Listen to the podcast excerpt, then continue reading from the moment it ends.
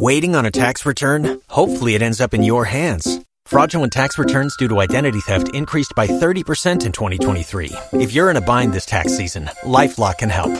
Our U.S. based restoration specialists are experts dedicated to helping solve your identity theft issues. And all LifeLock plans are backed by the Million Dollar Protection Package. So we'll reimburse you up to the limits of your plan if you lose money due to identity theft. Help protect your information this tax season with LifeLock. Save up to 25% your first year at LifeLock.com slash aware.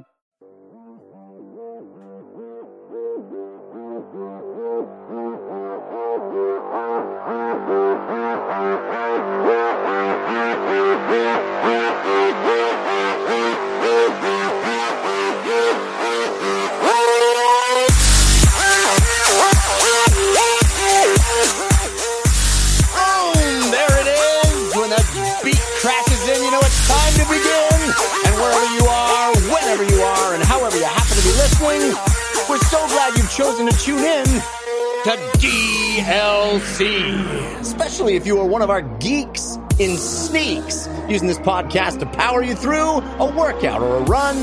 We're going to be with you in your ear holes for 90 plus minutes of gaming goodness because DLC is your downloadable commentary for the week delivered the way we love it to be, and that is completely free thanks to our sponsor this week, Squarespace.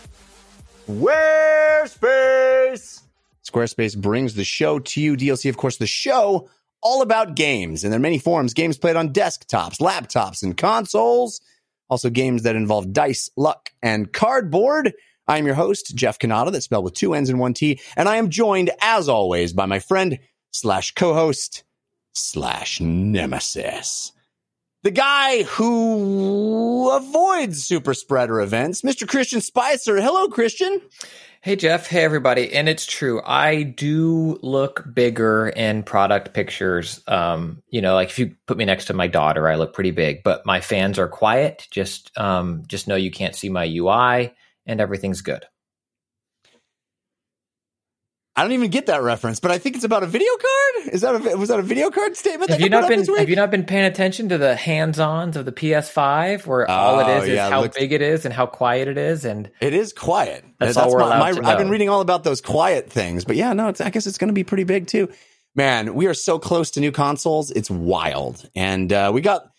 You know, the, the news has been so intense these last few weeks. Uh, the video game like, news or the regular. Well, both. Yeah, both. But video both. game news, video game news has been so intense these last few weeks. It feels like we're, you know, it's it's kind of let up a little bit, but that doesn't mean we don't have tons to talk about. We got games to talk about, and we have an awesome guest to do it with. You know, the DLC always stands for your downloadable Cannata and your downloadable Christian. But this week, I am so excited because DLC stands for denies a Luigi connection because we Ah. have Mario Not Bros himself, the host of One Big Topic, Mario Piacquadio. Hey, Mario, how's it going?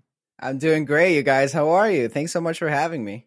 Absolutely. Thanks for being here. We're excited. We got a lot to dig into. We're, we're we've turned the corner into into the fall, and if I mean, even though it's still 108 at my house right now, but it's still the fall, and that means uh, I think the first big games of the fall are releasing. Uh, a certain Star Wars game that I want to talk about. I'm excited about. Mm. Oh, we got so much to get to, but let's start the show the way we always do with story of the week. Story of the week, it's the story of the week. Story of the week, it's the story of the week.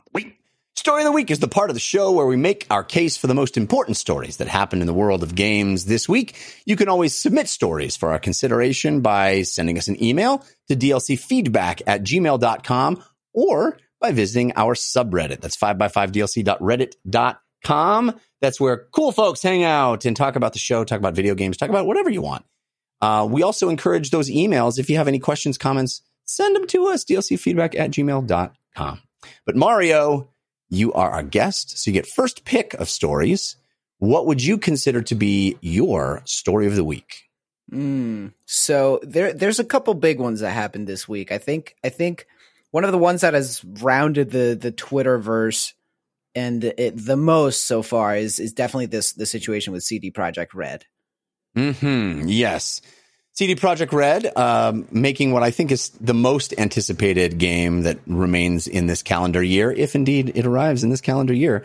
Uh, indications point to it probably will. Set to release uh, November, what is it, 17th, 13th? Boy, I should have that in front of me. Uh, Cyberpunk 2077.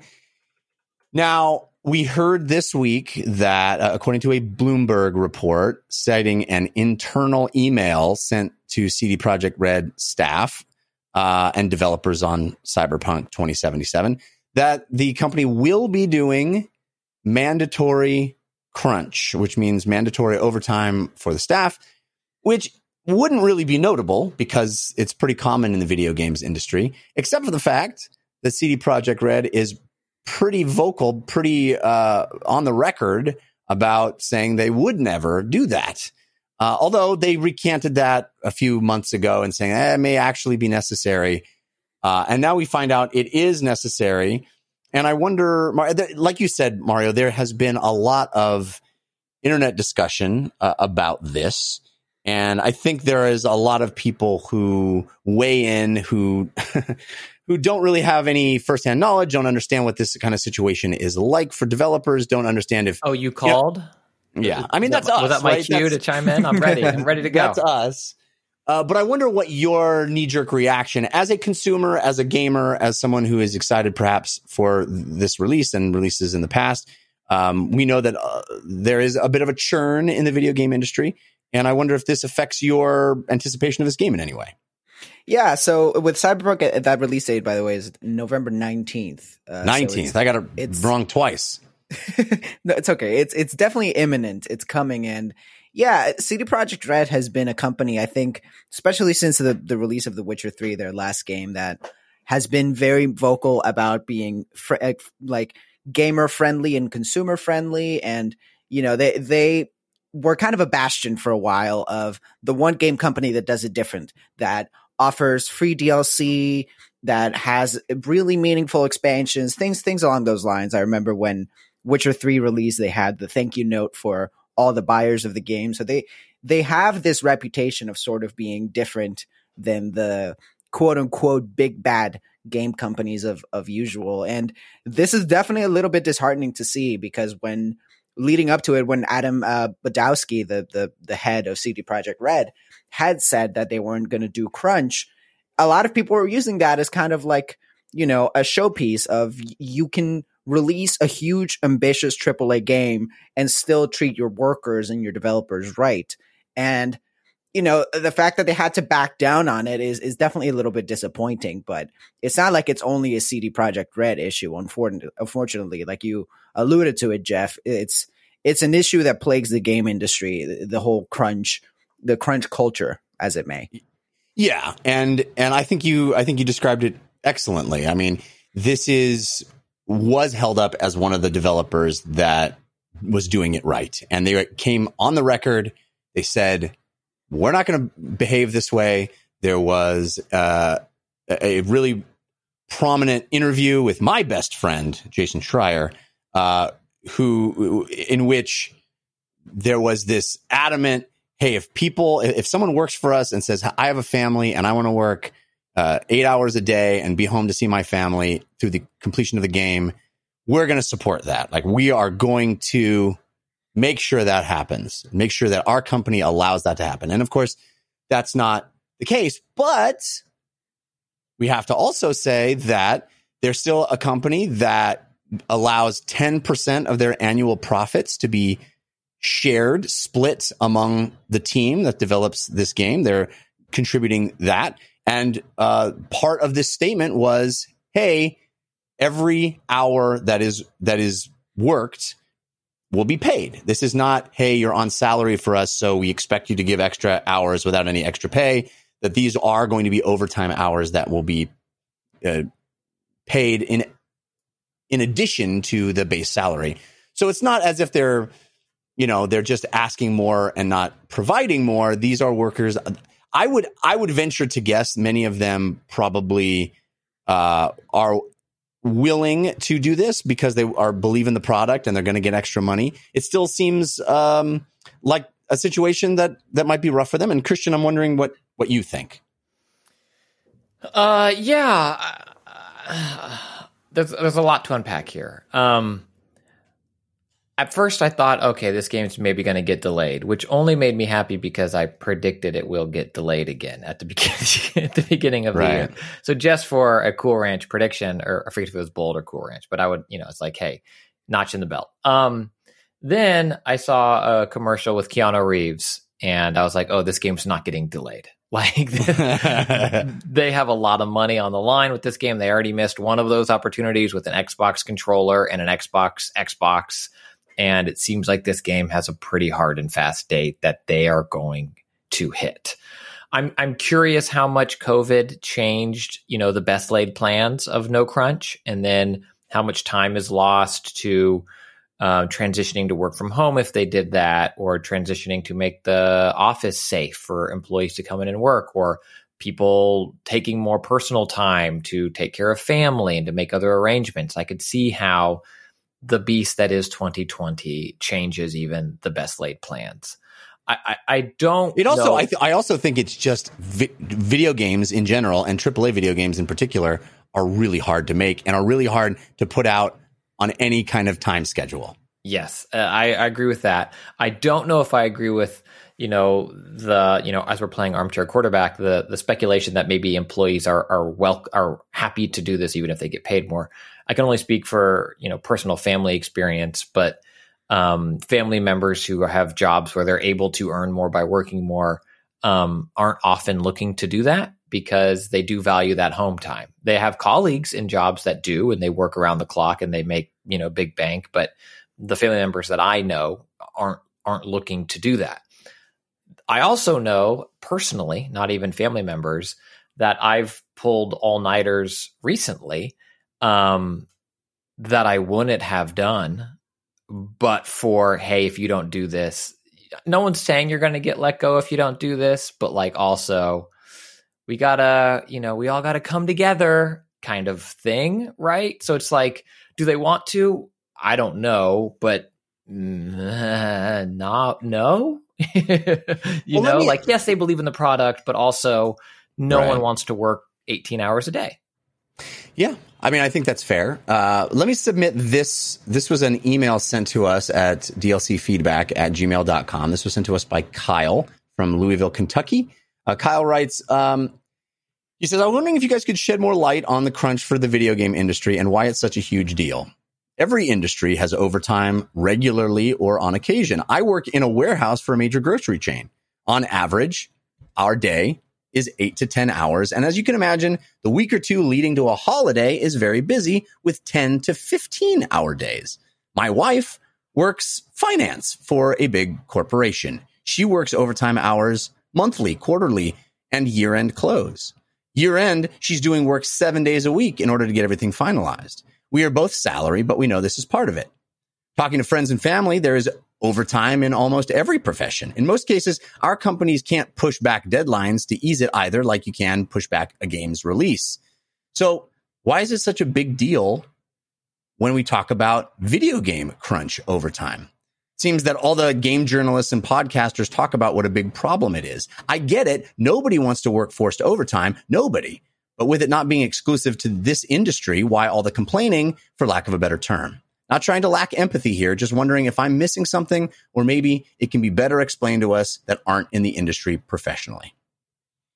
What do you guys make of that, Mario? What do you what do you make of that um, question? Yeah, it's an interesting thing to to bring up that it's not an issue that's exclusive to the video game industry by any means. But I think I think one of the problems that we as as podcasters and, and YouTubers always try to bring up and shed a light on is that for a lot of people for video game studios, they're they're not getting paid a, a very big amount of money to begin with. And even though that uh, like usually the way that it works for most video game studios these these overtimes these crunches they're they're not a weekly thing they're not maybe once every couple months you you hear horror stories about how the last 6 months leading to a game's um, release they were working 7 hour work weeks. Uh, you hear horror stories about people having pillows under their desks so so they could just take a quick nap and keep going through the night. Uh, and, and I think in a lot of situations, developers are just not being compensated enough for the the ridiculous amount of work. And it, there's multiple ways to do overtime. And i think actually cd projekt red while i still don't think it's ideal it's one of the best ways to do it where it's just a week leading up to it and you are getting paid extra because they understand you're working extra it's not like you've heard at many many other studios where it's a three month long crunch that you just have to kind of stick it through. And it's, it's what Christian was saying. It's a kind of mentality of, well, we're in this together. Let's let's pull through. And, and a lot of times, it's it, it it's not only just a mandate, but it's kind of a culture. And I think that's yeah. what that's what's a problem. It creates a bad work habit and a work, but like bad work culture. Yeah, I, I would push back to, on Kyle and say this the inverse of your email is how I feel, which is instead of saying hey, everybody does it, why is it bad? to say it's bad, why does everybody do it? Uh, I would say, yeah, it's not unique to the video games industry, but it's also pretty bad in every industry, and it and it speaks to workers' rights, right? I happen to be a pretty big proponent of unions and the idea of a union because it really is the only lever by which a worker has any kind of negotiation power. The, you know, the, um, the, the idea of having a say in whether or not you do this or how you get compensated when you do do this is what collective bargaining is all about. It is uh, the union, the, uh, the workers banding together and saying, Hey, we understand these are the situations, but we want this and this and this in that situation. And that's the problem I think for the video game industry, and it's a problem in a number of industries where, yeah, Kyle, you, you and your wife uh, willingly do this and uh, are in industries. I don't particularly know exactly the industry you're in, but it seems to me that even in the industry where you're asked or tacitly asked, or even you volunteer it because that's just the way it is, it kind of shouldn't be that way, right? You shouldn't be working 10 to 15 hour days and being paid for eight. Um, so I, I would just say there's nothing unique about the video game industry except for the fact that we're talking about the video game industry. It, it does, to me, feel like an issue about workers' rights in general and the fact that globally and Americans in particular seem to uh, value work above their own well being far too often, in my opinion. But Christian, I'm wondering what what your uh, take on that email is. Yeah, well, first I'd like to say, you know, thank you to Kyle and the work that you're doing, um, especially in again the 2020 world we're li- we're living in. Sure, um, yes, agreed and it is it's one of those things and i might have mentioned this before there's a cadillac super bowl commercial from four no probably 10 years ago now and it's uh i forget the actor's name man and he like walks in and he's got like this great house and he's like in france they only they only work 35 hours a week. Really? That's all france? I work so much i don't know my kid's name like i'm exaggerating but it's like this thing and he's like weekends, work days. You know, like we get things done. We're Americans. And then he like he's like, because of that, we get to drive cars like this to work. Let's go to work, America. And it's like, oh God, no, no, no, thank you. Like that looked awful. And Cadillac rightfully got ridiculed and I think took the ad down. But I, I think the difference is for for video games, oftentimes, as Mario mentioned, the crunch is is sustained and it doesn't have an uh, there's not a light at the end of the tunnel necessarily where it's like we got to crunch to get to this deadline and then the game gets pushed. And you've already been crunching for three months and now you have another six months and that's not oh great now we can all relax for a little bit. It's six more months of crunch or, or whatever that is. And then and this isn't also isolated to the video game industry but then oftentimes after projects are done there are mass layoffs so you yeah, crunch, that's a good crunch, point crunch, to bring crunch, up. Crunch, crunch, yeah. crunch, crunch, get let go, and maybe you're just a contract employee. So you you know the air quote expectation of that you'd be reassigned after that uh, assignment finished, and then guess what? You get picked up by another company who's crunching to finish their next game, and then you're going over there to a new project, and you're crunch, crunch, crunch, crunch, crunch, crunch, crunching.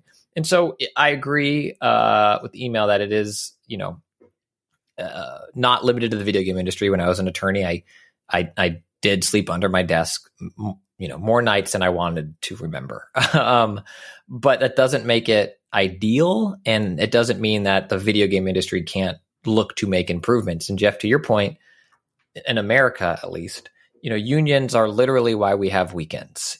so, right. you know, it, it it's it, you know, yeah, I don't want to get into a, a full conversation about stuff like that per se, but I think because it is a desirable industry with um, people that are chomping at the bit to get into it, oftentimes in those types of industries, uh, employees are not treated as well as they otherwise should or could be.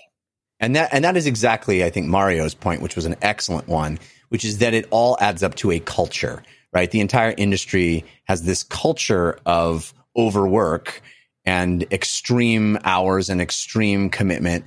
And um, I think that you find a lot of people like us who are podcasters or people who write articles on websites or whatever uh, who advocate for a little bit more work life balance and try and see this pattern developing of of people getting burned out of of great games uh, you know being pushed out the door and then people get, getting laid off or uh, leaving the industry because they're just completely wrecked from from the process of getting that game out. And uh, I think there's compassion. And I I think that's what you see is compassion for that now these people are, people are adults they're making des- decisions on their own but sometimes that culture can lead to decisions being made for the wrong reasons. And I think that's what we're all uh, worried about in stuff like this. And like Mario said, also, this is the company. This is the company that was trying to be the beacon of uh, not doing that. And it, it's sad that, it, it, uh, like I think, like I pointed out, I think that this is really shows how hard it is to get games out. I mean, this game has been delayed twice and now they're scrambling to make this very last date that they can finally push it to in in 2020. So, you know, I, I, think we all want the game to be great. I'm sure every single person that works at CD Projekt Red wants the game to be great, and they're all you know putting their blood, sweat, and tears into it, which is admirable. But you want that to not take a human toll as well. All right, Christian Spicer, what is your story of the week? I mean, it makes me sad, but we'll talk about it and we'll see. Maybe there's light at the end of the tunnel because uh, Stadia giveth and Stadia taketh away. Or maybe it's Google. Maybe it's not Stadia. Like, as was rightly pointed out in the subreddit after last week's um, show, Stadia has introduced some of those features that they advertised at launch. Um, they're not necessarily, in my opinion, available on every game and as widespread as you know we were maybe led to believe with all of the features when when Stadia first launched. But some of that stuff they are continuing to improve the service and, and some of those things. I think it was the July update where um, several of those features were added. Um, but now Google launched their new Chromecast, which is getting stellar reviews. Like it's like watch out Roku, Apple needs to up their game, like uh streaming device done right. And a Chromecast is the, the original version was like this just a tiny little dongle, like a stick of gum or like a little, you know, tiny little puck that you just plug in the back of your TV, give you access to streaming services, your Netflixes and some um, Google TV services. And this new one now, it's a little bigger. It does require independent power, I believe. It's got a nice remote. The other one did too, just so you know. The old because I have the old Chromecast I required the Ultra did. I thought they had a, a, basic one that did not. Oh, maybe, yeah. But I could be wrong. Um, but the takeaway from this, and why we're talking about it on a video game show, is that at launch, it does not support Stadia. They say it will later. I think they estimated six six months. The first half of 2021 is the official word. First half okay. of 2021. So it could be as early as January 1st. Um, you know. yeah, don't bet on it. and it, it, it is just kind of wild where they packaged it with the Chromecast Ultra, which did support it.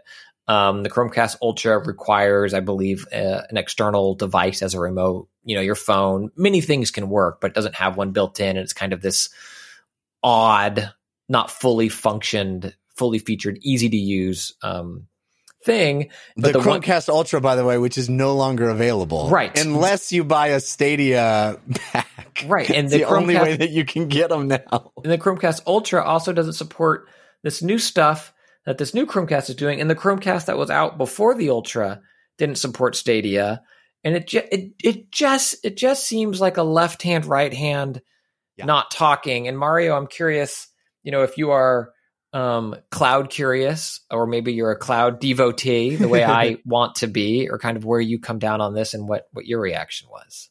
my my initial reaction as soon as I, I was watching it and then I saw the news about it is that this is pretty much what everybody was fearing when Stadia was announced and and showcased.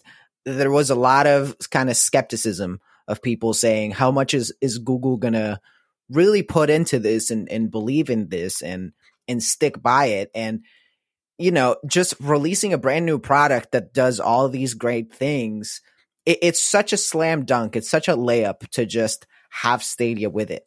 You, you would think that Stadia not only just being supported by it, but maybe having some Stadia bundles or giving you a month free of Stadia if you buy a Chromecast. You think that would be such a slam dunk because then, you know, they're able to to kind of integrate this great new service with their great new products. It, Or just it an would be such a great marriage. Like, Right. of course it does this, you know, like you know, just an afterthought. Even I don't even need, I don't even need a, you know, a LeBron drive jam. Or I guess Jimmy Butler tonight is recording on Sunday. Um, you know, triple double to put this thing home. I just need an asterisk. I just need it to be included.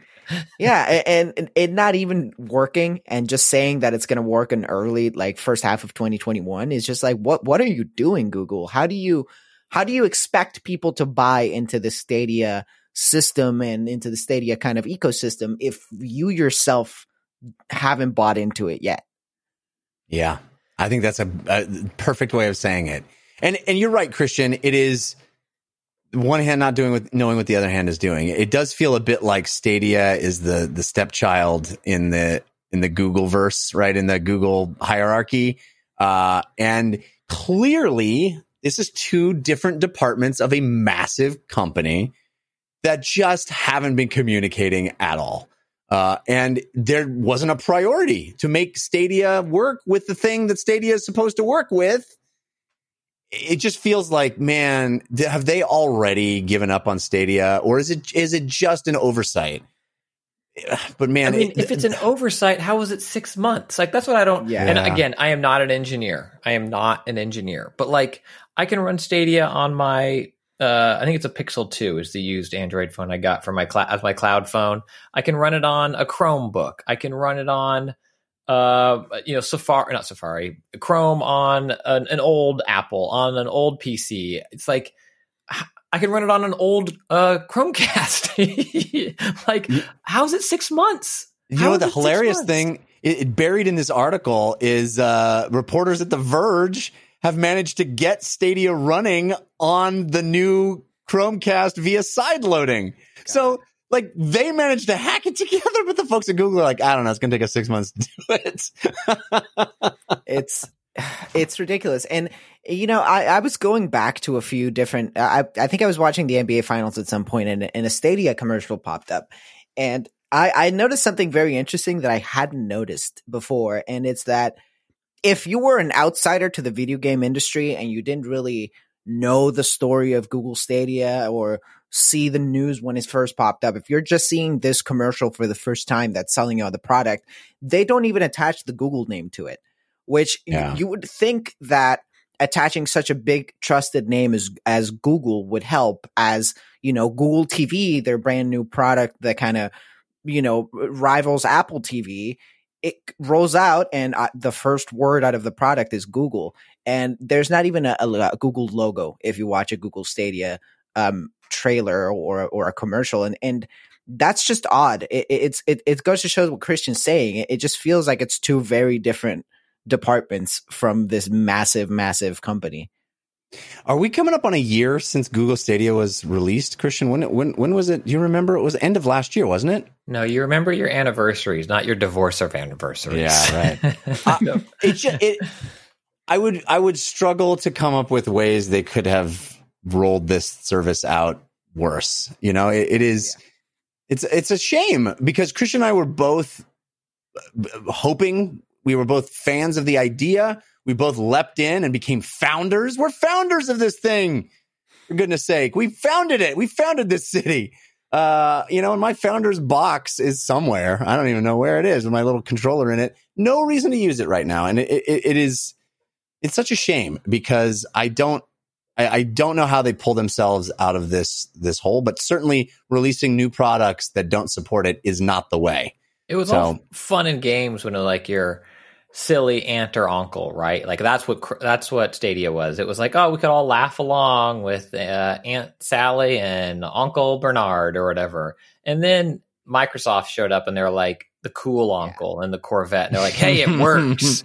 And Yeah. then and then Amazon showed up like on a drone and they were like, we announced this in the middle of other things and it works.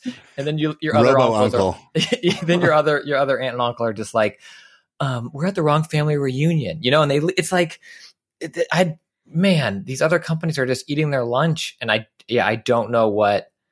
I, I don't know what Stadia does to come back from this unless they do a Marvel Heroes 2.0 or whatever, you know, like the game. Well, no, like, new one, here it is. I think the the way that Stadia pulls out of this this death spiral is by releasing the, whatever this initiative of games that we've heard that, that are exclusive, that are internal studio games, uh, that Jade Raymond is heading up. You know, these all these these exclusives that they are funding, that they are creating these AAA games that Jade Raymond has a whole department that she's in charge of.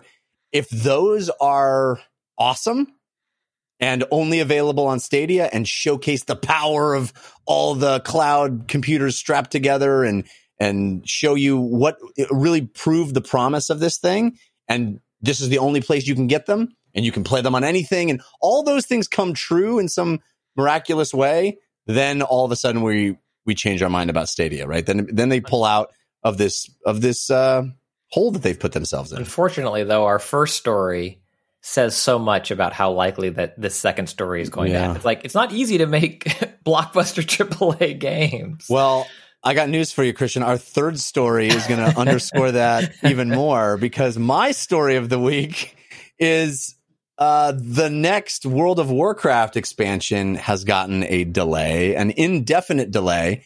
It was supposed to be launching at the end of this month, October 27th, but it has now been delayed until, quote, sometime later this year. Which Until all the employees no longer work at the new studio our former founders Yeah. created. we went until yeah dreamhaven where yeah.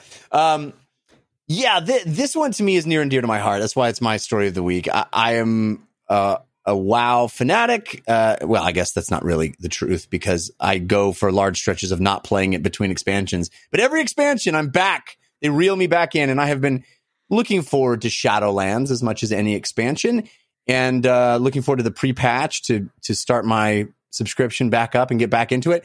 Uh, I have been looking at this launch window with dread because it is, uh, you know, two weeks before Assassin's Creed and uh, and Cyberpunk both come out, and it just seemed like an impossible amount of time in my life to devote to all these incredible releases. So there's part of me that is hoping that this thing gets delayed until like February because I'm like, ah, okay, that's perfect. WoW expansion time for me. But I think it speaks to what we're talking about that all of this stuff is really difficult. Um, this is a expansion that's been in the works for multiple years and has been in beta for many, many months. And by all accounts, the beta has not been going great. A lot of uh, the streamers, uh, WoW streamers who are familiar with the beta, who've been playing the beta uh, night and day, have been asking, uh, suggesting to Blizzard to delay the expansion. And it turns out they will. So, Mario, I don't know how much of a WoW head you are, but I wonder if you have a uh, a guess as to how long this delay will be, and if you think this is indicative of all the kinds of things we've been talking about as far as uh, getting games out before the end of the year. Yeah, I'm not massive on WoW. I definitely used to be a lot more back back in my younger days, but but it, I think it it does it is very indicative of what we were talking about. And when you add COVID into the mix and everything Right. that 2020 has been, you know, you start to wonder how much COVID has really affected this because it, it, it it's clearly a common thing in the in the video game industry right now that most of the games that were coming out either towards the fall or middle or end of the year have either gotten delayed or are getting delayed or are receiving really bad crunch. It, it's it's clear that it's kind of an industry wide thing right now that most games coming out at the end of 2020 are I don't want to say exactly in trouble, but certainly not exactly where everybody thought that they would be. Yeah. Yeah, I think that's accurate. I you know, Christian, you you and I did many stories uh, around March, April time period when when the quarantine was just starting about how how all these companies were adapting to work from home and how there were all these press releases, uh, especially from the big hardware manufacturers, saying you know everything's still on track. We're you know we've adapted. We've we're still hoping to put out all the games. You know that we don't anticipate COVID adding any additional stresses to the system, but that seems to be wrong, right? That seems to not be the case because you know we we do we we do predictions every year, and it feels like you can't get in trouble predicting a game is going to be delayed anymore. Like it just seems like everything. I would if you would if I had said that Halo would be delayed out of 2020, you would have thought I was insane, and yet here we are. Everything seems to have been delayed in some way or another. So do you agree with Mario that it's it's got to be COVID? I mean, I guess you were talking about this earlier in the show. It, it, there's got to be something to do with that, right? Yeah, I mean, I think it's a huge part of it. I mean, you know, and I've kind of uh, talked about how I put my foot in my mouth when first talking about it, but like when we were first talking about COVID, it was like, oh man, I hope it doesn't mess up supply chain in China. Yeah, because right. this is an isolated little thing in this one city, and I hope I still get my electronics on time. Right. And then it was like, okay, we're we're going to work from home for two weeks, everybody.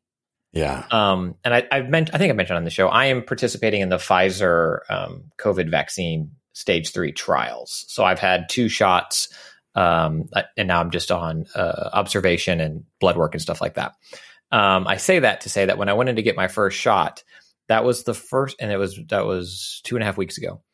Um, and I can see through walls, but otherwise I feel fine. Um, when I went in to get that, that was the first time I had been in a building, not my house or a grocery store, since March 10th. Yeah. And and so whatever these companies are doing, you know, working from home or trying to make their workplaces safer, it's it's a big hurdle. You know, I'm I have two kids that are at home virtual learning. Um, I imagine a lot of folks working on video games also have that. They might have a partner who's also at home teleconferencing in, and it, it has to be a big part of it. Video games always get delayed. You know, the, I'm going to butcher it. So, but a delayed game is can be good. A release bad game never is, or whatever. Right? Like they've always been delayed. It's always a thing but this year especially yes it has to be a huge part of it and i would much rather have a game be delayed and employees we talked about crunch and you know stuff like that i'd much rather have employees be safe and companies figure this out and have a game be delayed than something far worse you know yeah agreed agreed and, and like i said from my perspective i'm ready for more games to be delayed i feel like the end of the year is going to have so many huge really great experiences that it doesn't all have to happen right before the holidays. I mean, I'm sure there are number crunchers in all these companies that say that we have to have them out for the holidays because that's when people spend money on entertainment. But it seems to me that spreading this out a little bit more and having less competition, perhaps. Although you know, there's there's games coming out in right January and February and March. That's the problem. When did God of War come out? When did Resident Evil Seven come out? Like when did these? Yeah. It's not like in they'll come out in that. T- oh crap! That's that next big game. yeah. That's true. Well, I'm excited to talk about the next game that gets delayed because I'm sure there'll be one more one more big one before before the year's out. I mean, here we are in October already, but I feel like there's at least one more shoe to drop. I, I'm I'm I'm pretty shocked that the WoW expansion is is delayed. But again, I'm I'm hoping that I have more windows to play these games in, and, and uh, not alongside these other just massive hundred hour experiences. All right. Uh, we have other experiences, lots of other games to talk about coming up shortly. But let me thank our sponsor, which is Squarespace. I love talking about Squarespace, and I have been talking about Squarespace since 2007. That's how long I've been using it. I have been a devotee of Squarespace because it's the best. It's the easiest, It's the most awesome. it's the way to make a website, any website for any reason, make it yourself. Do you need to blog? Do you need to sell something online? Do you need to showcase your work? Do you have an upcoming event or special project that you need to have the world know about? All of these are ways, are, are reasons you might need a website. And the way to make that website the easiest, the best looking, the most convenient, and the least stress on you is going to be Squarespace because you start with a award winning designer making these templates. Squarespace has a number of these templates. You start with that. And then you just start moving stuff around. You start making it your own. It's so simple, so simple. You don't need to know HTML. You don't have to know any coding. You don't have to pay somebody else to do it. You can do it yourself. And that's why I recommend it to my friends, my family, and have done for a long, long time. I just told my father in law about Squarespace recently because he was talking about needing a website. It's the best. It's the best. You can drop in e commerce as just a, a couple of clicks, and all of a sudden you're selling things online. There's built in search engine optimization. There's never anything to patch or upgrade. You don't have to worry about newer protocols or, or new standards on the web or anything like that. It's never going to go out of date because Squarespace updates in the background for you. It makes sure everything is patched and ready to go. It automatically works on mobile, just, just automatically. You don't have to worry about it. And they have 24 7 award winning customer support there in case you run into any issues. Just do it yourself. Make it yourself. See how easy it is. Head over to squarespace.com slash Jeff sent me. Start your free trial, which is a way to actually use all of their tools. There's no limits on what you can use. You don't even have to give them a credit card. You start that free trial. And then after you've built your website, when you're ready to launch it, use our promo code, which is Jeff sent me, J E F F S E N T M E, all one word. You'll save yourself 10% off your first purchase of a website or a domain. And you'll let Squarespace know it's a, been a good idea to support this show since the beginning. And here we are 300 and what 60 no 59 episodes 359th episode right now squarespace has been with us from the beginning seven years thank you squarespace let them know it's a good idea use that promo code squarespace.com slash jeff sent me and the promo code jeff sent me at checkout for 10% off Ooh, what you playing this week? Or tell us. Ooh, what you playing this week? Or tell us on the playlist. all right it's time to check in on our playlists and mario what have you been playing most recently So I have been basically consumed as I predicted it would happen leading up to this release by uh, Spelunky 2. Which, Yeah. um, I was a huge, huge, huge, huge fan of Spelunky 1. I played it on my PlayStation Vita. Rest in peace. Just, I played that thing religious, religiously. It, it is such an addicting game. And in 2, it, it's it's such an interesting sequel because it feels very new and it feels like there's a lot of great updates, but it feels very familiar and nostalgic at the same time. Uh, It this is a game that the second I picked it up, I knew exactly what I was doing. I knew exactly what was going on. And even though there there are a lot of updates, there's newer enemies. They have sort of these mini bosses at the end of each stage. They have a a different kind of stage path. There's all these touchstones to the to the to the previous Spelunky that you know it, it just kind of feels comfortable. It feels kind of like coming back home. It it really brings me back to to playing around everywhere with my Vita and it's and it's been consuming me. I have been playing it on stream, I've been playing it off stream, I've been playing it listening to a podcast, I've been playing it just by myself in the dark. It's God, I love Spelunky. I'm so glad that we have you to talk about this game because the first Spelunky, I don't, I think Christian dabbled more than I did, but I don't think it, it really grabbed either of us. And uh, the second one, I, I'm just so pleased to be able to talk about the second one with somebody that is a real fan of the franchise. Tell me first of all what it was about the first Spelunky that grabbed you over other games. Is it just the tightness? Is it the randomness? Is it the replayability? What is it about Spelunky that has made it such a a hallmark for so many players? Yeah, it, it, it's such a simple game on paper, but it, it it is so incredibly tight in the way that it controls and it feels, and it, it's very difficult. That's the other thing that a lot of people that might not play Spelunky don't realize. It is brutal. You you could have a run where you get really really deep and you get into into one of the later stages and it takes you out and you and no matter how good you are at the game you can have a run where in the very first stage you just completely lose all of your lives and you are Im- instantly dead.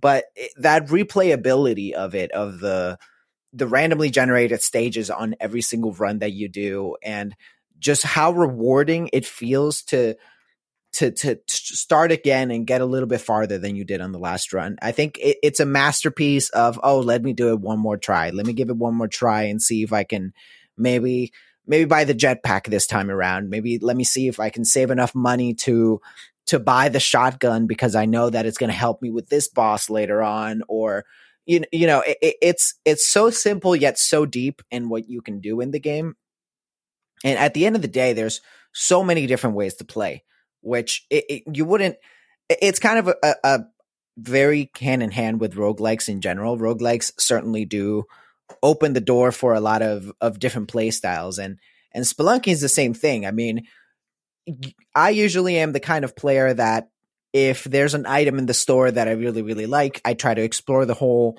that whole stage grab as much money as i can and then try to buy that item. But i know many people that play that just walk in immediately steal and they shoot the shopkeeper shopkeeper and they go on their way but it, it, it allows you to do that it allows you to speed run if you want to it allows you to take your time if you want to it's just so very addicting at the end of the day And so the second game now, uh, everything I've been reading is, and I've played a bit of it. It just, it's just not my jam. I wish it was, but it is not. Um, the second game, you mentioned having a lot of new features, and and everything I've read is that it does not feel like it's just um, uh, the the first game Redux. It doesn't feel like it's just uh, an expansion or or, or you know uh, bonus content. It feels like a real sequel, and I wonder if you can help me understand why that's the case. yeah it, it absolutely does feel like a sequel um because you know visually and the way that the game feels and the way that the game controls and sort of the fundamentals of the game are still all there. It, you're still doing sort of the same kind of activities of uh, uh the the way that you explore each stage the way that you move through the stages. And all, all of these kind of things that I was telling you about the first one where you can always go in and shoot the shopkeeper and the rest of the game he's going to be chasing you. And next time you encounter him he's going to try to kill you on sight. Those landmarks are still there in spelunky 2. So it feels very familiar but at the same time it is such such a sequel a, a- just a pure sequel from the first game in the way of you drop in and you might see the first couple enemies are the same that you played in the first one. You you got your bats, you got your spiders, but suddenly you see this yellow-tailed lizard that you've never seen before. And they sprinkle in many many things like this, not just enemy wise, but maybe different stores and maybe different companions towards your your thing. And there are these things now that are the the challenge stages where if you go if you there there's one specific shop where this kind of witch looking lady takes you into a different room and then there's this challenge with a certain amount of time. And just everything that they did in the first game is here but with so much new content that it feels so unbelievably fresh yet familiar at the same time. It's a game that i picked up and i immediately felt like i knew what i was doing but at the same time at every turn there was something new and surprising. And I, I I still haven't beat it. I still haven't had a, a run where I beat it, and every time that I get to a new stage or that I get to a new area, there are things that I remember of the first game just sprinkled in with so many new refreshing surprises and i think that's one of the reasons why why it keeps drawing me back and it doesn't feel like i'm playing the first game again Christian, it, it sounds like a game you need to give a give a little chance to, buddy. No, I, I purposely took off my headphones. What were you guys talking about? Um, I- this game has Uh, long been on my radar, and um, I, I hope to find time for it. I'm I'm trying to be better about wrapping up things that I'm loving, and time has been at a little bit of a premium recently. Um, but yes, I, my plan originally was to get the PC release because it felt weird to get this on PS4. Mario, are you on PC or PS4? I I was so excited for this game that I got it on PS4 first, and I'll probably end up getting it on on Steam too, just so I can play it on my PC. But it, I was so I was anticipating this game so much that I I got it the week early on the PS4. Yeah, I almost did, and then I was like, I also almost started packing up my PS4, like trying to get Yeah, ready. yeah. It's So I was waiting time. and waiting and waiting for PC, and then it came out, and I'm, I'm still working. Like I'm still enjoying uh 3D All Stars. Like it, it's you know again too many games, first world problems, but it is a game that lucky for me because I was late to Spelunky one, and I also played it on Vita, and I think the reason I didn't play more of it was it was all I was playing on my Vita. Uh, kind of, so I'd be like, I want to play Spelunky. Oh, my Vita hasn't been charged in a hundred years. Um, but it will be there for me. And if it's anything like Spelunky, it will be keep getting better. It is not a game that they put out and abandoned. So I am very Right. excited to spend some time with it. Awesome. Well, Mario, what else is on your playlist? Well, other than that, I've been uh, coming back to Ghost of Tsushima. It's a game that um, w- when it released, I was right there at midnight release. I was playing it, and I played probably about five hours of it, and and really really enjoyed it and fell in love with it. But for some reason, I'm not really even sure why. I haven't played a lot of it since. Um, I just kind of got distracted with other things and other shows and movies and games. You know, it, kind of get distracted a lot of times. At least it happens a lot for me. And I went, oh yeah, Ghost of Tsushima. I, I was really enjoying that. So I, I kind of started playing that back up again. And and and man, it's it's such a great open world, and it it's. I think one of the things that I love the most about it is that it's made me feel. In, in a lot of different ways, how Breath of the Wild make me, made me feel when it first released. Um, there's just moments where maybe I'm climbing up a hill and I see a little trail of smoke and I totally get derailed on what I'm doing and I go, "Oh, I wonder what's over there. Let me go check it out." And that's the same thing that you used to say constantly when I was playing um, Breath of the Wild. So it, it's been really good to see kind of that similar feeling. Yeah. Yeah. Uh, it's certainly a, uh, a a game that I think is going to be talked about a lot at the end of the year. Um, and, uh, one that has had that effect on a lot of people. Christian, you're still working your way through Ghost of Tsushima too, right? I love it so much. I I love the combats. It's just exquisite. I find myself like Mario, just getting distracted. I'm like, I'm going to mainline this. I got to get. I'm close to. I got to just finish. And then it's like, well, there's a lot of bandits over there. Like, I'm going to go. I think there's a camp somewhere I need to clear out. Like I, I am in love with the combat in the game, and still uh, a hundred percent in Kurosawa mode, and excited to take that across the finish line. But it it keeps climbing higher and higher and higher up my favorite games of the year list. I love it. Yeah. Very cool. Very cool. What is on your playlist, Christian? So what I have spent time with that is new, because like I said, I am all aboard the perfect guest for this week, right? I'm all, I'm all aboard the Mario hype train still. I've been loving uh, 3D All Stars. Um, we have uh, Circuit, Home Circuit, whatever that long named Mario Kart thing coming soon. That's like two weeks away. Oh, the one that away. you put the put in your house. That one. in the house, in the house. Oh, you around. got it. You pre-ordered it. So, but the, Oh, that's exciting. but I might save it for like a birthday or something. We'll see. Um, Oh, is there is there a, a kid birthday that's between now and Christmas? Yeah, the the Oh. November. Uh, Oh, all so we'll see. Okay. We'll see. We'll see. I mean, it depends how excited I get. Like, oh look, it, it came early. Uh, um, but so what I've been playing a lot of now is Super Mario Brothers 35, which is their it's another limited timed. You know these these digital deals don't last long. They go bad like a banana in the refrigerator. You don't put a banana in the refrigerator. You put it on like a little banana hook or keep it away from other fruit. Um, it is their battle royale Mario, which if you've kind of read up on it, you've seen there was a, a fan made version that was shockingly similar that came out before, and Nintendo do what Nintendo do and, and said stop it.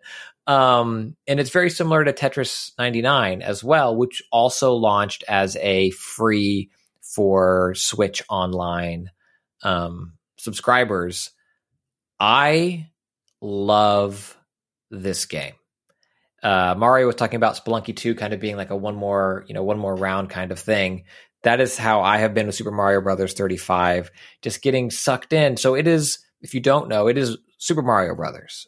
Like the the original Super Mar- 1 1, the game, the level that everybody talks about as like showing you how to play a game. It introduces everything perfectly. It is that 8 bit Super Mario Brothers. But you're playing with 35 other people. It is part of the anniversary um, 35th anniversary uh, celebration that Nintendo is doing.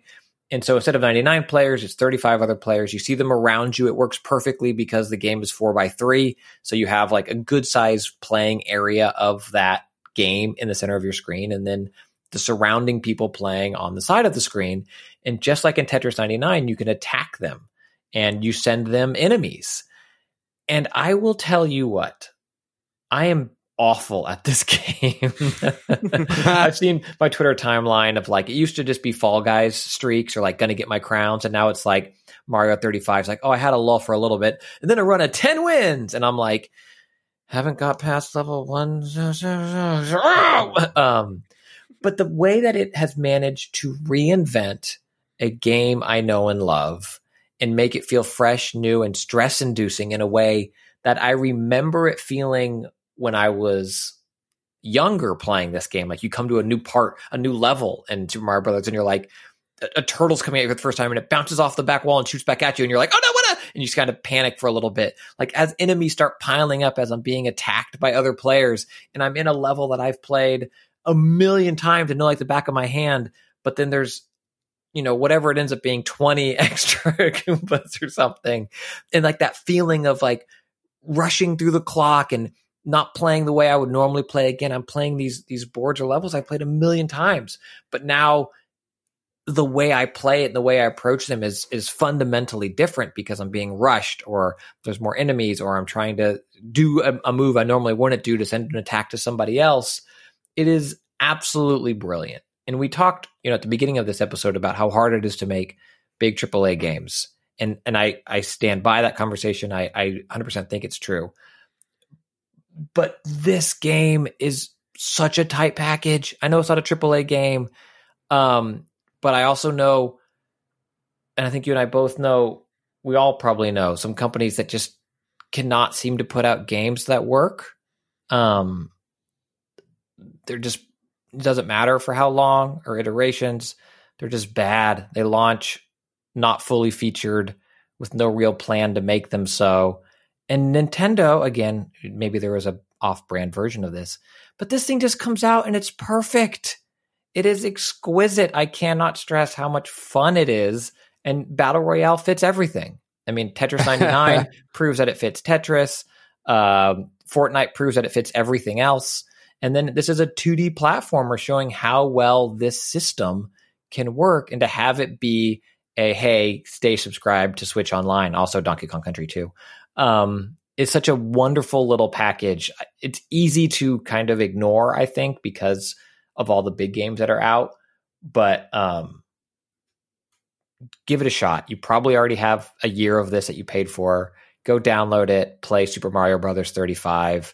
It is such a tight, well crafted package that I imagine, like Tetris 99, will come back better at some point. Like they'll do this limited edition and then maybe it's Mario 2. I don't know. But Jeff, if you haven't played it, you got to. Mario, if you haven't, you've you've got to play this game. It's such a fun time waster that sucks you in. I love it. I'm shocked that this works as well as it does. That you're as as emphatic and enthusiastic about it as It's you how are. it changes the and I don't know, you know, like if my kids were to play it or like a you know 14 year old who hasn't grown up with super mario brothers it doesn't know the levels like the back of their hand what that experience is like i can only tell you Hmm. what my experience is like but the way it kind of rushes me and and changes that and brings back nerves to these levels that are otherwise you know you can play blindfolded sometimes is is just such a fun fresh feeling and then also that competition factor of like you finished fifth. And it, it already again and they've had practice with tetris 99 which i know nintendo themselves didn't develop but it has like play streaks rewards daily goals things you're trying to do. And so there's already that carrot on the stick to get you in and playing and getting back into it is very quick after you die. It's it's awesome. It seems like the perfect anniversary thing, right? It, it is it's a celebration of the history of the game, and, and, and by by flipping the history on its head, it's it's pretty cool. Yeah, and they've done it before with other. Like I forget the name of the game. Like it was um, Retro Collection. I for- it was like you know, was it on 3DS and then maybe on Wii U too, where it was like little snippets of old games and they kind of remixed them a little bit here and there. Oh, Um, uh, NES Remix, I believe. yeah, NES remix. Thank you, Mario. Yeah, Yeah. Like so, Nintendo has some history of this, but yeah, it's. I, I'll stop talking because I'm just like heaping praise on it. I'm saying the same thing over and over again, but it's real good. It's real good. Cool. Super Mario Brothers 35. Uh, I've been playing a bunch of stuff this week. Uh, my playlist is is is full of big, really interesting games. Uh, the first I'll talk about is a game called Genshin Impact, which is a free to play, big old open world Breath of the Wild like. Breath of the Wild like is a thing officially uh, with um, Gods and Monsters. I mean Fenyx Rising. Um, and Genshin Impact, I feel like these are the two most prominent in my mind. I'm sure there's others that I don't even know about or not thinking of. Uh, but these Breath of the Wild like is a, is a I think a subgenre that we're going to see a lot more of because Genshin Impact is that. I mean, it borrows liberally from the playlist, the playbook of of Breath of the Wild. It's a big, beautiful, open world uh, where you have a stamina meter. You can climb anything and go anywhere. Uh, you cook uh, recipes to you harvest things and cook recipes to improve your stamina meter and improve other stats and, and for certain things. There's temples to go in and clear. Um, very much Breath of the Wild.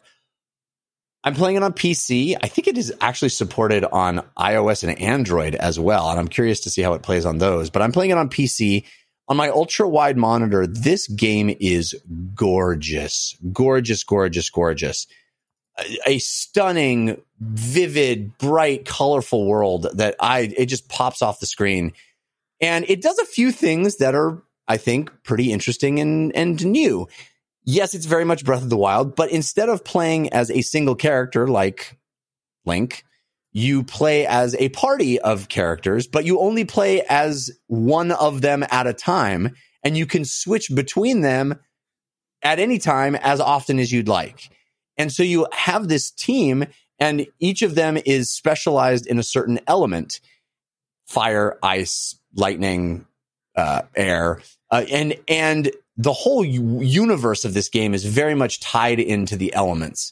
And so you have all of these wonderful elemental interactions that you can take advantage of in the game world. And yes, Breath of the Wild did a lot of that too. Like, you know, you set fire to something and the fire spreads and you, you know, you can interact if you set, you know, set the motion of something with an element and it causes another thing to bump into another thing. Breath of the Wild, lots of that. And this game, I think, takes it uh, the next step and it really emphasizes creating those combinations of elemental effects because you can switch between these characters at any time. So you have a, a girl that shoots a bow and arrow that can charge up and shoot a fire arrow. And then you can um, go to the cold guy and do a cold thing, or you can, you know, um, you, you, like there's standing water on the ground. So you can electrocute that water and then uh, and then you know with your electric stuff, and then burn them. It, it, it, creates these cool dynamics that add certain buffs or debuffs to the enemies. So, uh, for example, air and fire, I think, turn into uh, a smoky kind of effect that reduces their damage output. Uh, and it's that kind of stuff over and over and over again. And it makes for some fun puzzly elements in in the temples and it makes for the combat that's really interesting and dynamic.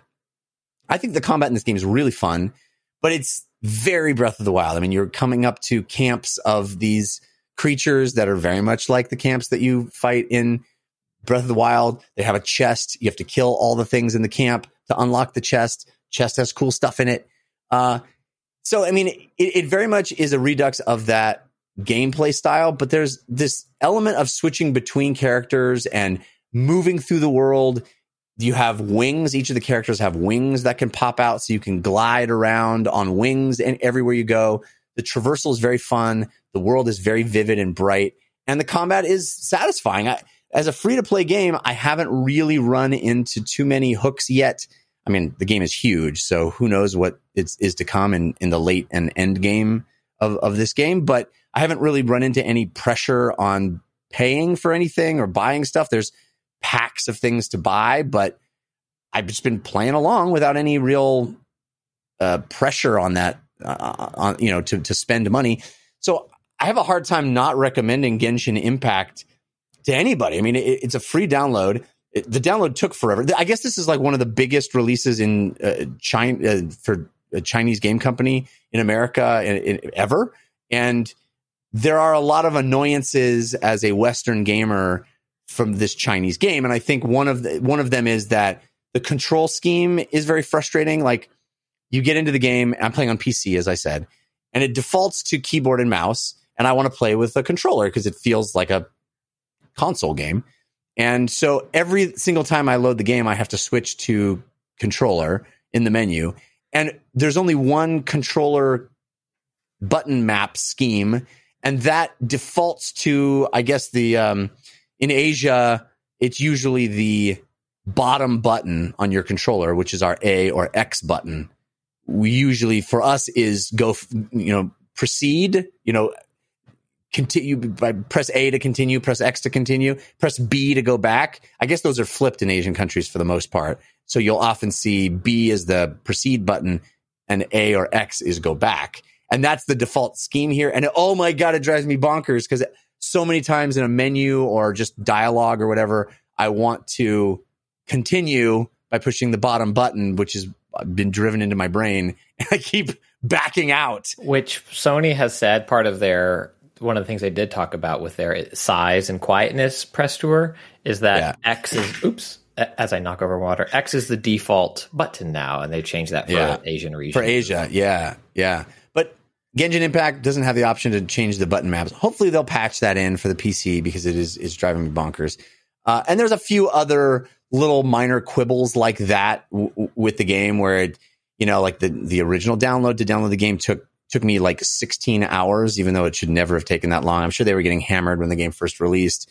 Um, and uh, you know the the way the game launches and and it, it's just all kind of clunky.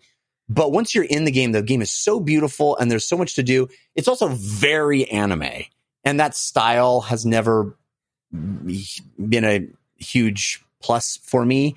Uh, like the the voiceover is all fine, but it's it's very oh yeah, it's it's all that very kind of uh, kiddie, kind of childish voiceover, and uh, I find it a, a bit grating just personally. That's just a taste thing for me. I've never been huge into you know deep anime, and all the character designs are really cool and interesting, but they're all very anime. I mean, it's buxom women and scantily clad outfits and sort of you know um, it, it just it's just a an aesthetic that has never really been my jam. But I think the game is so well done that I I that doesn't bother me that much. So I would recommend Genshin Impact. It's free to play. So uh, download it and give it a shot, especially if you're on PC. I think it's supported on Switch and on mobile as well. I, I can't speak to how well it plays on those, but on my PC with my ultra wide monitor, it is gorgeous and just a, a- real lot of fun to play.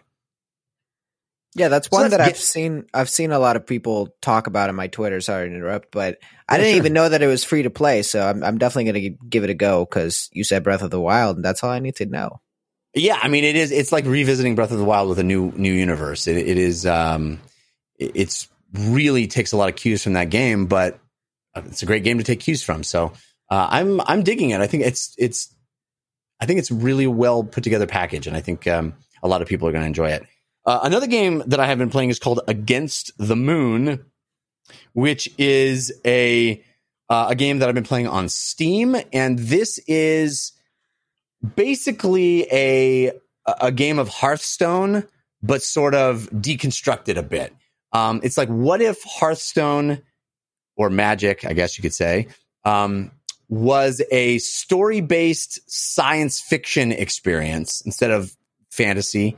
Uh, it's a sci fi game and it's really story based, and they sort of lean away from the idea of cards. Everything functions like a card, so you're still getting uh, getting monsters into your hand, playing them onto a field, but nothing looks like a card. It all looks like a monster or a creature. And so it kind of, I think it kind of provides a an aesthetic and an experience that is a little more like a an adventure game, a more like a story based game rather than a pure you know tabletop game or, or digital card game. Uh, and I think that's to its credit. I think the the presentation of Against the Moon is top notch. The art is really really excellent. I am so impressed with it, and the story is really dense, interesting sci-fi. Uh, and I think there are too few, you know, real interesting sci-fi games in this genre. Almost always you'll get fantasy tropes, and it's cool seeing the, you know, this magic, the gathering or Hearthstone type play style in a real f- sci-fi setting. Uh, that alone, I think, is worth uh, recommending it. But so the, the the way you play against the moon is imagine a uh, Hearthstone board where you're playing cards down in front of you and you're attacking your opponent, you know, on the top of the screen. Just rotate all of that 90 degrees. So you're going left to right instead of bottom to top. And there are now three lanes, three very distinct lanes where, that you can play monsters into. They aren't cards here, they're actual monsters. And each of those lanes has an avenue to the big bad guy, the you know, like in Hearthstone, you're not attacking the monsters, you're attacking the player. You're attacking the the class, the controller of the cards. Um, and you know, in, in Magic the Gathering, it's the you know what are they called? The summoner. What are they called in Magic the Gathering? The planeswalker. You're attacking the planeswalker. Um, so that's the case here, right? You're the damage that you do. It only matters if you do damage to the controller of the of the monsters. But now you have three distinct lanes to attack that controller. And so placing a monster in a specific lane is really important because if you block a lane, the monsters do damage to each other first, preventing that damage from breaking through to the person you really want to be attacking. Uh, so I think that adds an interesting wrinkle. It's like, you know, it's, um, I think the Gwent did that where it had distinct lanes to play things into and, or, you know, tracks front, middle, and back. And that's kind of how this works here as well. And the game does a really, really good job of l- giving you visual indications of how much damage you're going to take, how much damage you're going to do. Uh, you can you can lay things all out, and it really shows you how much damage is is you know will kill a monster, how much damage of that will penetrate to the bad guy. The game visually does a fantastic job of making all that really clear and really um, communicating a lot to the player to make sound decisions, which I think is important for games like this. I dig Against the Moon. Like I said, there's a lot of really cool story beats. Um, it's a very interesting, dense sci-fi idea. It, it's literally there are creatures on the moon that are trying to kill everybody, and so you have, you're against the moon, and and there's different cycles that happen and different kind of mutagens, and you're you're mutating things and you know upgrading your cards by mutating them. So it's all very science fictiony and and cool. I, I dig this game. Against the Moon. It's on Steam, and I think it's I think it's only like twenty bucks. I think it's pretty inexpensive. So uh, I would highly recommend it to anybody that digs the Hearthstone game style, but wants something that feels really fresh and different because it's sci-fi. It's it's got a different kind of presentation. It really doesn't feel like the same old same old. All right, that's Against the Moon. And uh, now I want to talk about a game that you don't have to play in VR, but oh boy, am I.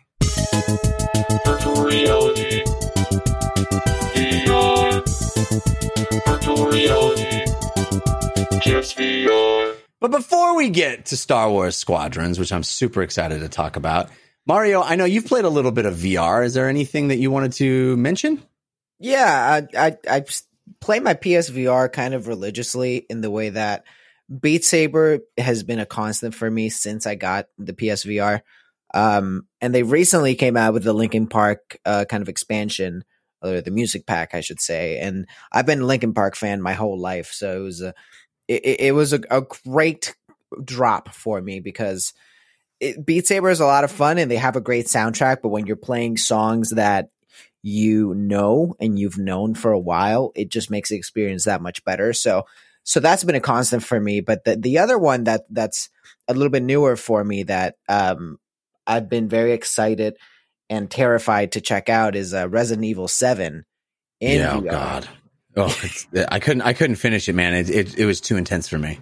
it's horrifying and i i'm somebody who i'm somebody who honestly never really played resident evil games and with this kind of renaissance of the franchise that started with resident evil 7 and then resident evil 2 remake and now we have a village coming up i i've decided to to fill that hole that void in my gaming knowledge and resident evil 7 i got and i you know, I committed to let let's play through this thing in VR. If it's an option, why not? And boy, let me tell you, that was a bad decision because it is horrifying. Yeah.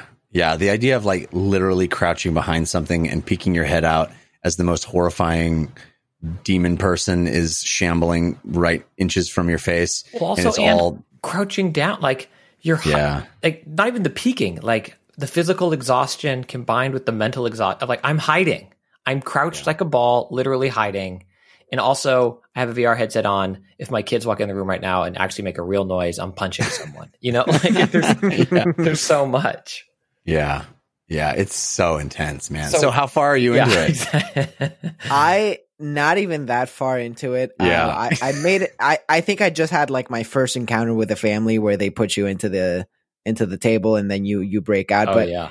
let me tell oh, you guys, you haven't even seen anything yet, man. Oh, let me oh. tell you, entering the house was the worst thing.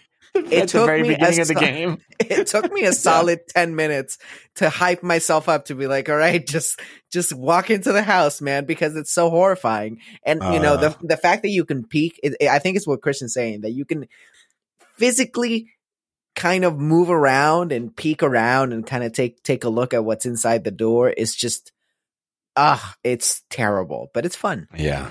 Oh, it's going to get a lot worse before it gets better, my friend. And this Oh, is from God. both of us who also have not finished it, but we got farther than you are, so we can pretend like we're veterans right now. Yeah, yeah, yeah. exactly. No, we didn't finish it at all. We both chickened out, but uh yeah, it's uh it's intense. It's it's intense.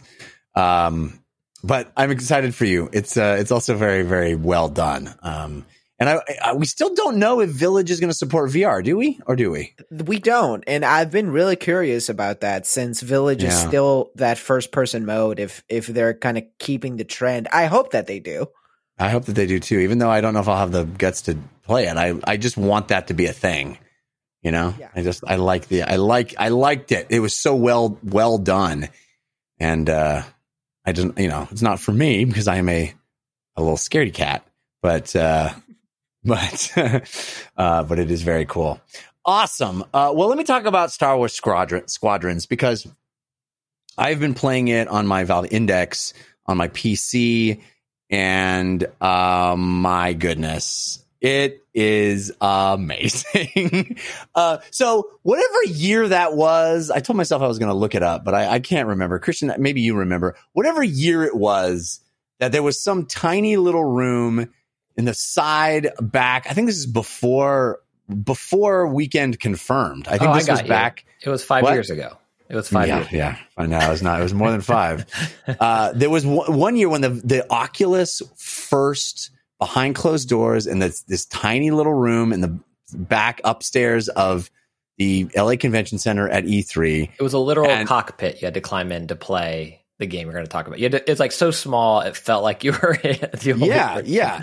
And they, you know, they they didn't have any games yet. It was just like, hey, we're gonna do, we're doing this VR thing. And there was a few people, and it was, I remember it so vividly. I remember um, asking people like, what what's the one thing at E3 that that I ha- you know haven't seen? And a couple of people were like, there's this company in the back that's showing people VR, and it really works. And you have to get an appointment to go see it. And so I did. I think it was with the TRS guys. I think it was Alex and Dan and I, and we sat down in this place and we put on the first prototype for the Oculus VR headset. And they didn't even have a release date. I think this was when it was in a Kickstarter.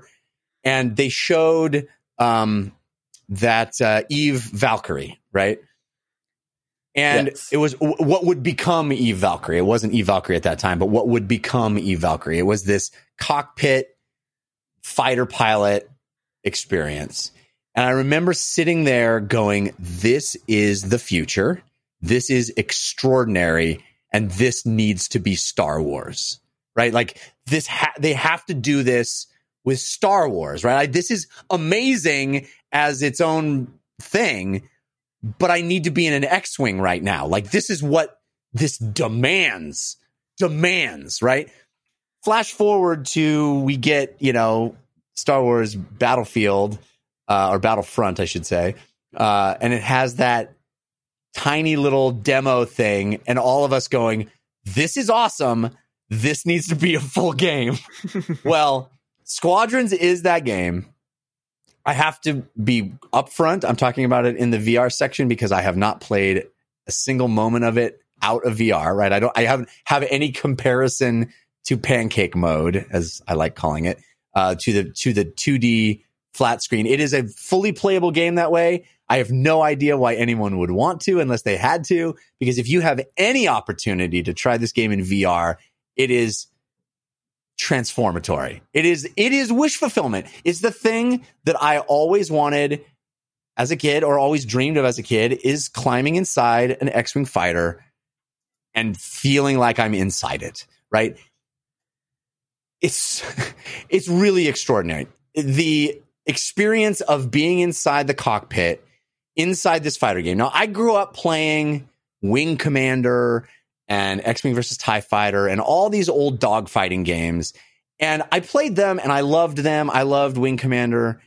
But there was always a part of me that was a little frustrated by those games because the experience of playing a dogfighting game is there he is, there he is, there he is. Oh God, where did he go? Where did he go? Where did he go? Where did he go? There he is, there he is, there he is. Oh, where did he go? Where did he go? Where did he go? It's, you know, you're flying at something and then that thing flies by your view and then it's out of your view and you're wildly spinning around trying to find it again so you can shoot at it a couple times before it leaves your view again.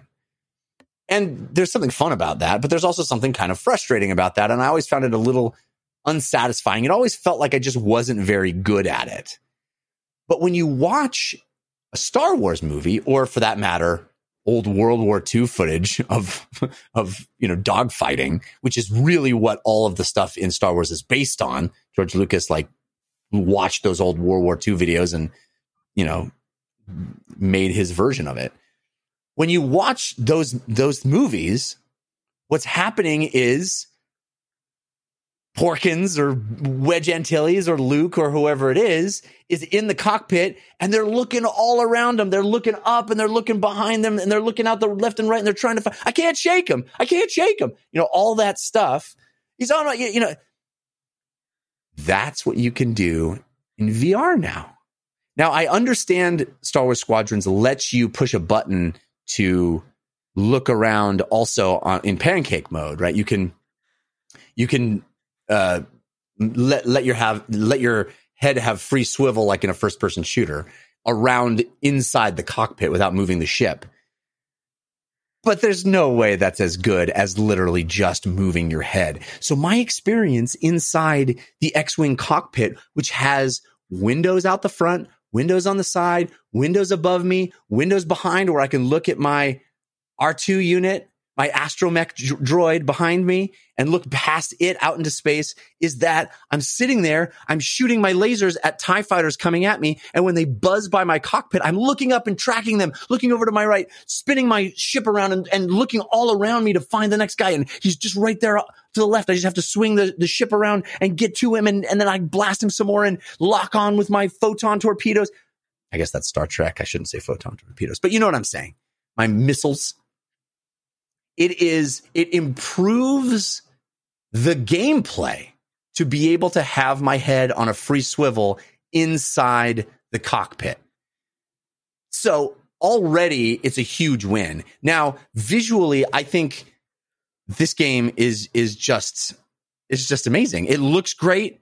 Uh, the interior of the cockpit is detailed and awesome. Gives you actual information on all of your systems, and the way that they have added a little bit of complexity to squadrons, I think is pretty brilliant. And that is you have three different systems that you can divert power to at any given time. So you can have sort of a balance of all three, which is the default, but then you can divert power to lasers so that your lasers don't overheat as quickly. So you have more shots before you need to stop pulling the trigger. Or you can divert your power to shields so you can take more damage before your shields are, are broken through. Or you can divert your power to your engines so you can go faster and get out of dodge quick more quickly. And the way that the game really forces you to play with those those systems and actually makes it's not it's not just lip service, right? It's not just you can do this. You really do need to do that in order to play the game effectively. And I think that added layer of strategy and decision making moment to moment really makes the game much more interesting than your average flight sim or space sim. Uh, it really adds a level of of dynamism, right? It, it, it makes it all the fights much more dynamic. I'm at I'm given this choice all the time of how I'm going to deal with problems, deal with threats, attack the enemy, how I'm going to move around. It's I, find it to be much more fun than I expected it to be. And visually, it's it's incredible. I mean, it's all the Star Wars ships. Uh, it's every time you get a new ship and you're in a new interior, it feels like Christmas morning. It just like, oh my god, look at the. I mean, the interior of of a Tie Fighter. This is what the interior of a Tie Fighter looks like. You know, and, and you can look up and around, and all, uh, all there's detail in every element of it. The story, I think, is pretty actually pretty good and told with interesting characters that you get to talk to. And in VR, they're fully 3D and standing there in front of you. It's not a deep system. There aren't branching dialogue trees. You're basically just listening to people talk at you, but they look awesome when they're doing it. And the things they're talking about are, you know, tried and true, cool Star Wars lore. You get to, you go to mission briefings. You get to change your loadout of your, of your ships. Um, I mean, it's all the stuff that you would want in a game like this. The game's 40 bucks and, and the VR experience is second to none. I, I really love it. I play seated, holding a controller in my lap, uh, which I think, I, as I've said, as much as I love the standing hand, you know, mapped motion controls version of VR, I think more developers need to embrace the seated, holding a controller in your lap in VR because it is still additive. It's still completely gobsmacking to have this world envelop you. It's all around you. And I will say it's a bit of a bummer for squadrons that all of the cutscenes are pancake, are all 2D. You know, anytime you're in a cutscene in the game, it switches to, you know, looking at like a giant movie screen in VR, a b- big flat movie screen. It looks really big and cool, but it's it, it is not in 3D. It is not all around you. But then every time you switch back into 3D, like you go back into the hangar and you're looking at the, the individual people talking to you in the hangar and you're experiencing story that way. It's like, oh my God, this is so awesome. And then it switches back to flat and you're like, oh, okay, well, okay. Oh man, it's awesome again. Uh, the, so it's a bummer. I wish all of the cutscenes stayed fully 3D, fully immersive. I think that would make it, the game even more amazing. But, you know, it's a relatively minor complaint because so much of the game is 3D, so much of the game is all around you. And it, and the, the missions are really varied and interesting. You're on both sides of the conflict, but you're not like playing through an Imperial side and then playing through a Rebel side. You really are bouncing back and forth and the story is being told in a, in an interesting, interesting way. I haven't tried multiplayer yet because I'm playing through the single player still. Um, but so far, I'm really, really loving it. It's just so wild to play a game like this in VR, where I'm able to c- decouple my view from the from what I- my ship is staring at and use that to my advantage. It's it's awesome. It's very Star Wars feeling. And I, you know, it's it's a pure wish fulfillment of being in the cockpit of those things, doing Star Wars stuff. Two questions. One, does it look better or worse than Shadow of the Empire? Two. Second question, does it have that one Star Wars song I like? Yeah, man, it's got that one. Oh Unless, man, unless that one you like is Duel of the Fates, then no, it doesn't have that one. I'm not it. Um, I mean, it, it is, and so I've, uh, man, so I'm I'm trying to be a patient gamer, and you're not helping because we've talked. Was Sorry. it last week or two weeks ago? It's like patient gamer, patient gamer, and I was like, I'm on the buy button on the Epic Game Store to to. uh was it, no, that's Hades. Where's this is Steam? Or is it Epic? I don't know. Wherever I was, I think it's Epic. Game It's on Steam. It's on Steam now, baby, because EA is on Steam. uh, I'm getting ready to buy it. And then I was like, wait, I'm going to get a 10 hour free trial for this for free, air quote free, next month when EA pl- EA Access joins Game Pass. Yeah, November 10th, it joins on Steam. I think it joins on Game Pass on Steam, right? And so, like, they're still like, I, I, I'm assuming this game's part of it. Like, EA Access is always a little wonky, and I expect there to be a few more wonky moments as it joins Game Pass. But to me, I was like, ooh, I can wait a month. So that's what I'm trying to do. But hearing you talk about it, I just, I want to be the person that I want to treat Game Pass the way Luke treats those farm animals in uh, Last Jedi. You know, I just want to milk them for everything they're worth. That's all I want to do. See, I treat I treat Game Pass like Luke treats uh, dealing with Vader in Empire Strikes Back. I can't wait. Everybody's telling me, "Don't, Luke, not now. Don't leave Dagobah, please. Can you just hang on?" And I'm like, "No, I'm going. I'm going. I'm sneaking away in the middle of the night." Uh, that's how that's how I handle it. So Man, Uh, it, it looks so good, and you're not you're not helping. Yeah. Mario, it's, it's really you- good, Have you played this? especially. Sorry, go ahead. I, I I haven't played it, and the only reason why it's not loaded into my PS4 yet, because the only VR headset right now is a, that I have is a PSVR. But the only reason why it's not it loaded into it is because I'm in full on saving for the PS5 mode. yeah, Yeah, I, I have a pre order on Amazon and I just want to make sure that by the time it comes out, I have the money for it. So I have to be very, very cautious with the games that I do buy. And, but rest assured, once the PS5 is out, and I'm assuming it's also coming out on PS5, or even if, if it's not, I, I definitely am going to be strapping on my PSVR because I, I just want a VR game that just makes Star Wars sounds at me. That sounds yeah. I mean, it is, it's, I kind of, I know this sounds bad to say, I guess. It sounds really condescending to say, but I also, I kind of can't believe anybody would play this not in VR. Like, it is so, it's so perfectly suited to VR.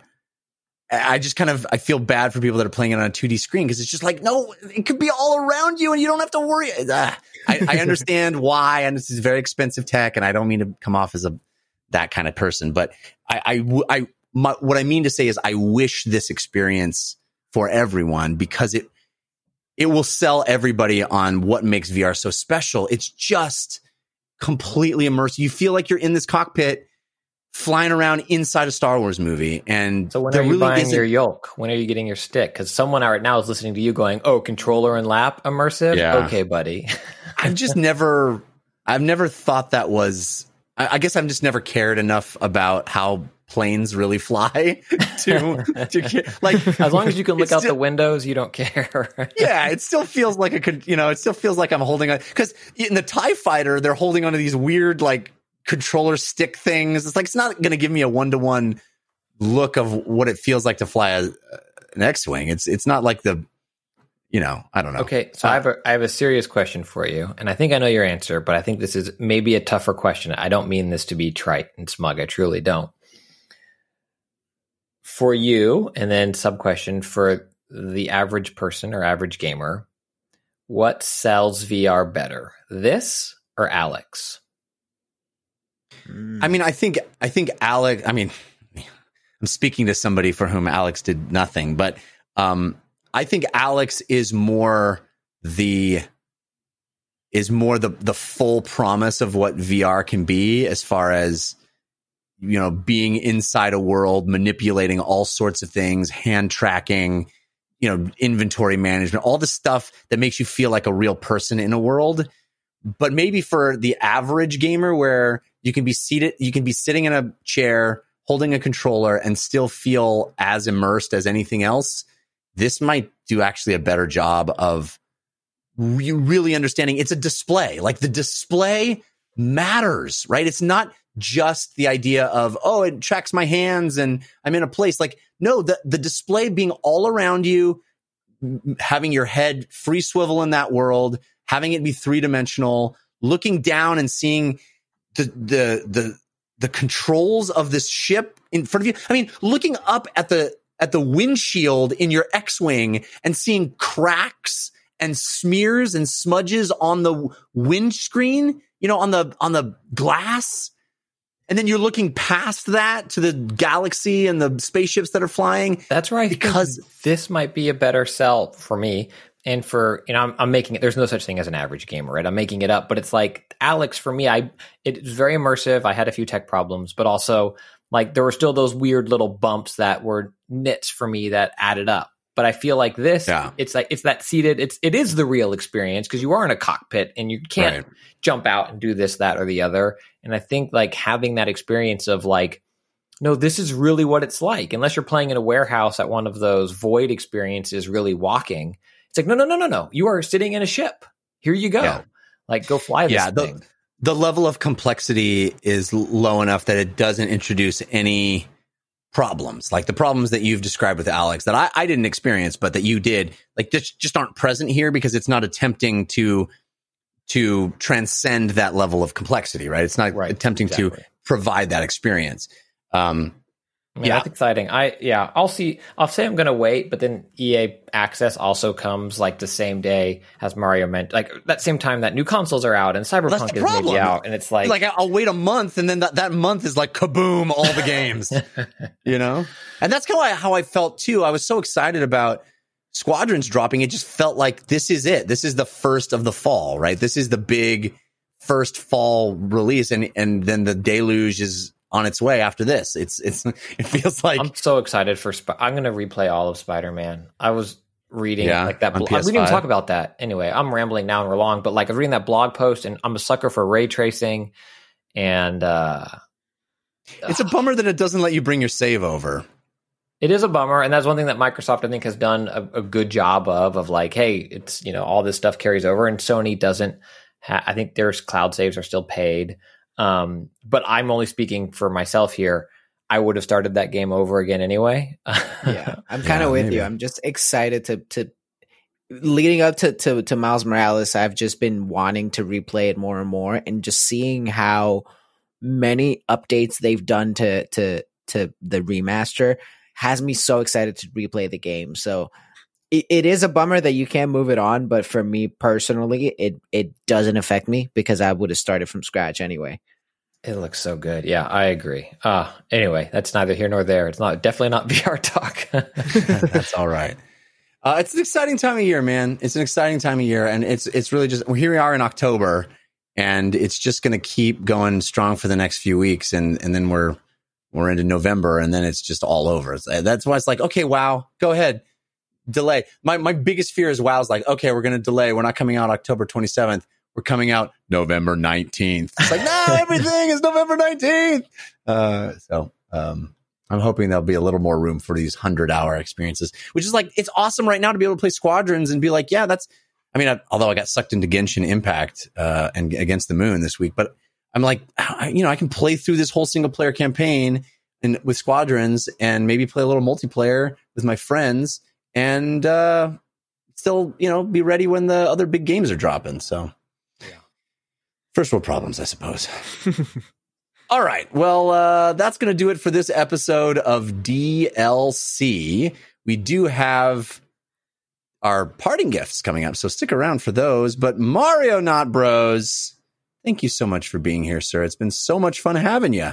Oh my god, thank you so much for having me. It's been an absolute blast to get to talk to you guys. Cool. Tell folks where they can keep up with you and the things that you do online. Hi, everybody. Um, Mario Not Bros is really where you can find me in most social media platforms. Twitter is what I use all the time, but at the end of the day, I'm on YouTube, youtube.com slash Mario Not Bros, where I make general YouTube videos about the gaming industry and my entertainment industries that I care about, even a little bit about sports. And I have a podcast called One Big Topic where I select the topic and a person that I think would be great to talk about with, and we start off conversation there. And uh, yeah, that's a great, great place to to come check out where I'm all about. Awesome. Very cool. Christian Spicer, how about you? What do you got going on this week? Well, I am in Los Angeles County and my vote by mail ballot has arrived. If you are in California, be on the lookout for yours as well. And you can go to vote.org to make sure you got all your ducks in a row. Make your plan to vote, vote early, vote safely, but vote. You can go to vote.org. They are a nonprofit, nonpartisan organization that wants to make sure that you are able to vote. So that is what I will be doing this week. I will be voting, and I encourage you to figure out the safest, best way for you to vote. Vote.org is one possibility. I will also be hopefully watching the Lakers win an NBA championship, even though today's game was uh, rough. Um, and then Twitter's the best way to keep in touch at Spicer. And uh, there was something else, but it has just flown out of my mind. Wow. Like Jeff Just going like into that. light speed. I don't know. I guess that's it. find find it on Twitter at midnight. I don't know. All right. Um, you can also follow me on Twitter. I'm at Jeff Cannata, which is spelled with two N's and one T. Uh, I have several other shows for you to check out, including the Slash Filmcast, which is my movie and TV show review podcast. You can find that at slashfilmcast.com. This week we're doing the deck, the death of Dick Johnson. So you can check that out uh, at slashfilmcast.com. And on that show, I do reviews where I write a limerick. And uh, I was asked to uh, maybe write some limericks for other folks. So you can get a personalized limerick or any other message that you want from me by visiting my Cameo page. If you go to cameo.com slash Jeff Cannata, uh, I've written fun limericks and special messages for people for all sorts of occasions, birthdays, anniversaries, all kinds of stuff. I even did a an announcement of a childbirth. I did a um, I did a uh, a um, uh, what do they call those things? Scavenger hunt. I did a scavenger hunt. Uh, all kinds of fun stuff. So uh, check that out. Cameo.com slash Jeff Cannata. Get me to say whatever you'd like. And uh, I do the We Have Concerns podcast, which is a comedy science show where you can learn something and laugh along the way. We have concerns.com is where you find that. And then the Dungeon Run, my long play, long form Dungeons and Dragons show. Oh man, it's getting real good now. This last week was an excellent one, uh, all about the the team solving the riddle, finding their way, and some real surprising. Uh, there was a secret room at the end of the episode where one player learned a, a very very secret thing that all the rest of the players didn't get to see. Uh, check it out; it's a really fun show. I'm very proud of it. You can find it by searching for the Dungeon Run anywhere you get podcasts or on YouTube. We have an awesome visual component to the show as well, the Dungeon Run there, or you can watch live Wednesday nights, 6 p.m. Pacific time at caffeine.tv slash the Dungeon Run. All right, let's wrap the show up now with our parting gifts. Hey, give us a suggestion of what to do this week. Give us a parting gift. This is your parting gift. Mario, do you have a suggestion to help people get through their week? Oh my god. If you love anything that is DC or comic book related, please go check out the Harley Quinn show on HBO Max, uh, formerly on their the DC universe, whatever subscription service was. It's it's a really, really great show that tosses all of the rules of the DC universe out the window.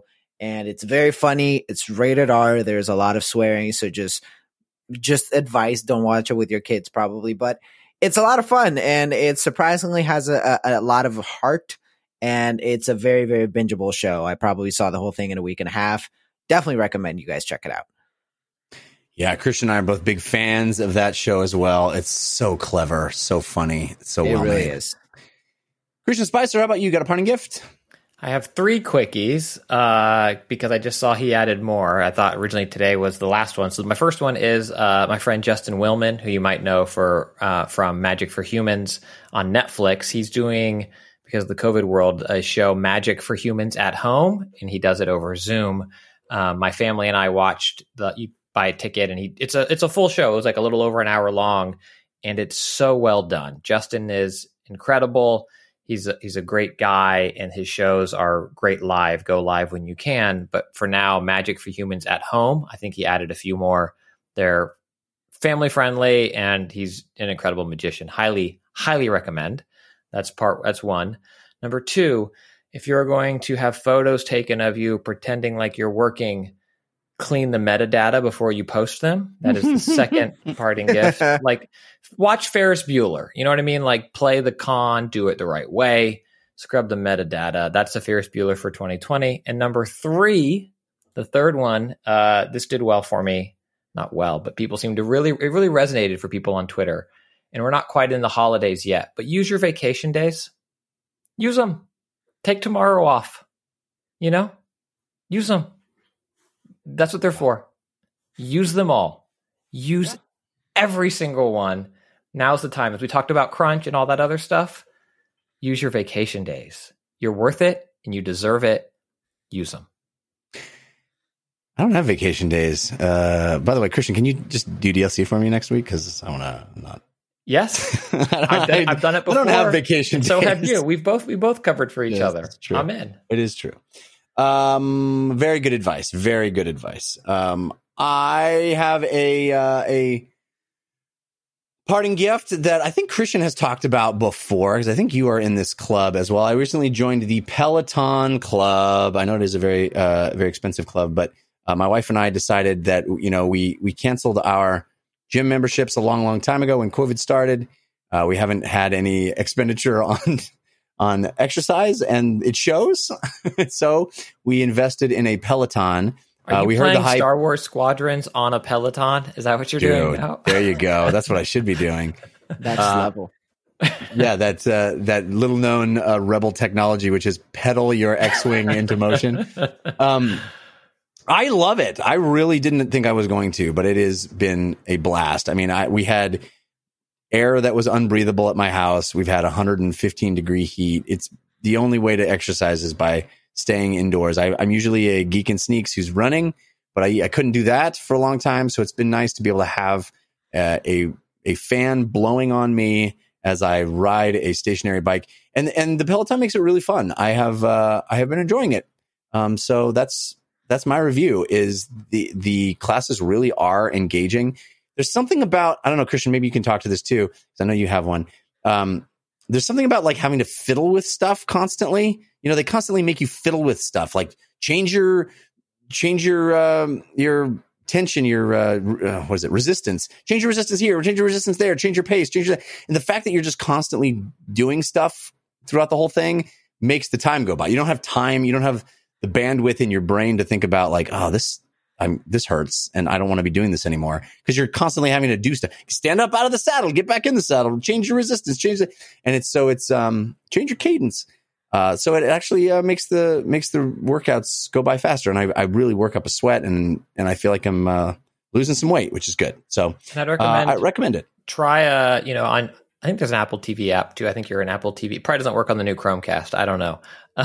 um, Yeah, but try their other um like their other classes are re- you're already paying for the subscription. Mm-hmm. So like the yoga some of this body weight strength stuff is also really well done. And if you're also fitness curious but maybe don't want to take the expense on a peloton look into I w- i'm very interested in the apple plus fitness kind of thing too because it's the same thing right? It's like Yeah. good engage well it appears to be i haven't tried the apple one but like good engaged classes with people that do distract you right? Like that's their right. their job is to lead you and get you motivated and distract you so you don't realize it's been an hour review on a bike by yourself. It's sort of gamifying it, right? It's like, look at this number. Is that number what the one you want?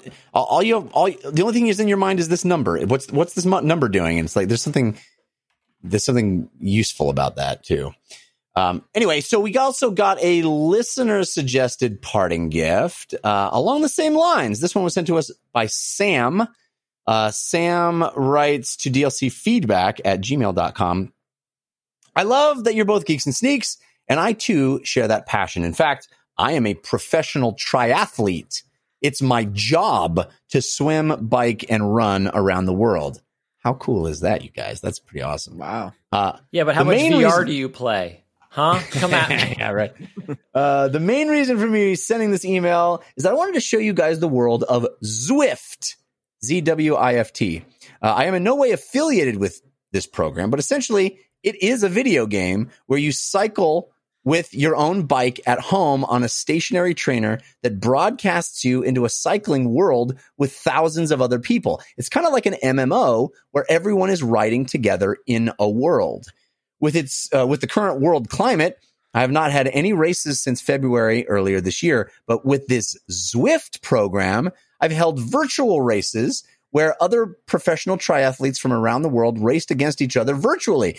It's kind of cool that it is melding my passions for video games and sports into one game.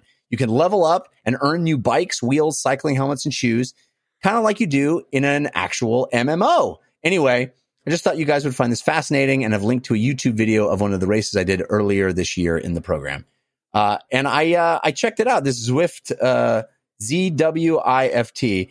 It's hardcore. It's intense. These are serious cyclists. I was saying, This is also, not- I made a joke about VR, but also shout out, like, as a f- pretty good collegiate track athlete, the idea of being a professional triathlete, like, it's Yeah, it's god tier. It's like decathletes, triathletes. yeah. That that's it for me. That's where it stops. Like, it's Yeah. ugh, unbelievable. Yeah, I wonder how many Iron Mans Sam has done. Um, very, very cool stuff here. So, uh, yeah, check out Zwift if you if you can uh, you can hang. I, I'm guessing that there is. I mean, the video that he showed is the the coolest of the cool, but I'm guessing there's like a intro level or a, a beginner kind of less intense level. Um, I wonder if they. I wonder if it'd be cool if they could make that work with Peloton, but uh, I don't know if it does. Anyway, thank you, Sam. Really interesting parting gift. If you'd like to have a parting gift uh, on our show, send it to dlcfeedback at gmail.com. We appreciate all of those. All right. That's going to do it for this episode of DLC. Uh, thanks again to Mario Not Bros and Christian Spicer for hanging out with me. Thanks to our musical contributors, Patrick L., Sean Madigan, and Zero Star for the cool bumpers. Uh, thanks to all of the folks hanging out in our chat room in real time, making the show better. We appreciate you. And thank you to each and every one of you who download the show every week. Boy, it's awesome of you to do that. Thanks. We'll be back next week. Until then, think about what you put out into the world. Make it a better place.